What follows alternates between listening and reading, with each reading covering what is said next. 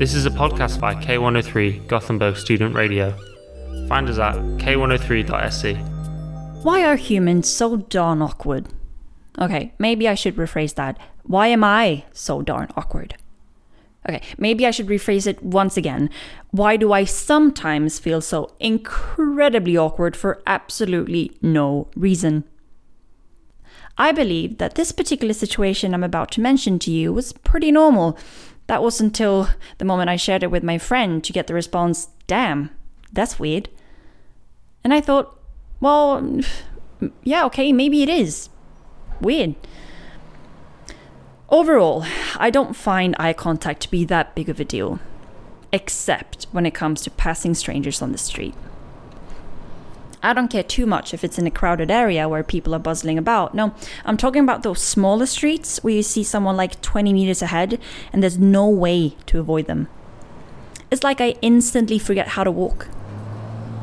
So, again, this was apparently a really foreign idea to my friend, which leads me to the second point of this episode. For those of you who think I'm completely mental, well, maybe you don't need advice on how to survive these situations. But for those of you who actually can relate, I would like to present to you some different options of how you can handle these encounters. Number one, look down at the ground. With this one, you avoid eye contact with the person, and even though it's quite obvious that you're avoiding them, at least you don't have to see how judgmental they might be because, again, you're not looking at them, you're looking at the ground. Number two, take out your phone. This one, ladies and gentlemen, I really don't like. Maybe it's because I'm trying to be like edgy and cool girl, but it's just such an obvious thing to do nowadays. You see, you want to avoid the stranger without them noticing that you're trying to avoid them. So if there's any encounter where I ever think, oh, wow, what a coward, is this one. Sometimes I like to even entertain myself a bit further by turning around as soon as we've passed each other to see if they immediately put their phone down. If they did, it's even more satisfying. So, option number three look straight ahead. This might sound good in theory, but in reality, it probably looks a bit strange. Maybe like a bit psychopathic to just stare straight ahead because who does that really? Plus, you can probably still see the stranger in the corner of your eye. Again, we're trying to avoid them as much as possible, so nah, I don't think that's the best option. What about this one? Number four, pretend to see something incredibly interesting to your right or to your left. I have a soft spot for this one, not gonna lie. You see, it not only takes away the awkwardness, but it also let you choose how exaggerated you want to be. Sometimes I like to squint my eyes a little bit and look puzzled as if I have something super interesting going on inside my head. Although, I would like to give you a little warning here you don't want it to be that kind of expression that exudes a, oh my god, what's that? energy, because then the stranger will curiously turn around to check it out for themselves.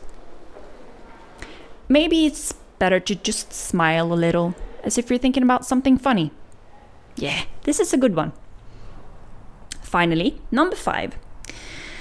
Stop and exclaim, Oh no, how clumsy of me! Okay, maybe not that, I don't know, exaggerated, but the stranger will then think that you forgot something. Maybe they even feel a bit sympathetic that you need to turn back home and that you might actually miss something that's really important, like an event or something. Although, if you do turn around and run all the way back home, you're kind of being forced to do a bit of a detour. So, these are all the options I've managed to figure out so far. How do they sound, do you think? So, here's the thing I know it's entirely natural to meet someone else's gaze. After all, we're just scanning our surroundings, that's what we do. And before you jump to any conclusions, I can also add that I only experience this internal stress when I'm in Sweden. Because here we're so obsessed with respecting everyone else's personal bubbles, and a simple glance can be interpreted in a thousand different ways. That's why eventually it just feels like I can't look anywhere at all. Abroad, it's already accepted that we can talk to each other, even if we're complete strangers, so there, a glance is just a confirmation of that. Okay, so I hear myself now, and it sounds, yes, like I'm overthinking the situation. My friend might be right. But then I have another problem. How do I get rid of this? because the panic still arises and I haven't found an on and off switch for my brain yet. Any tips?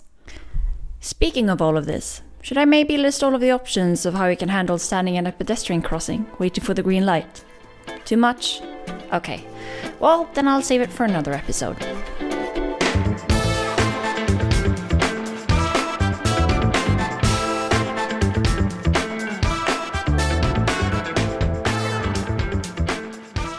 You've just heard a podcast by K103 Gothenburg Student Radio.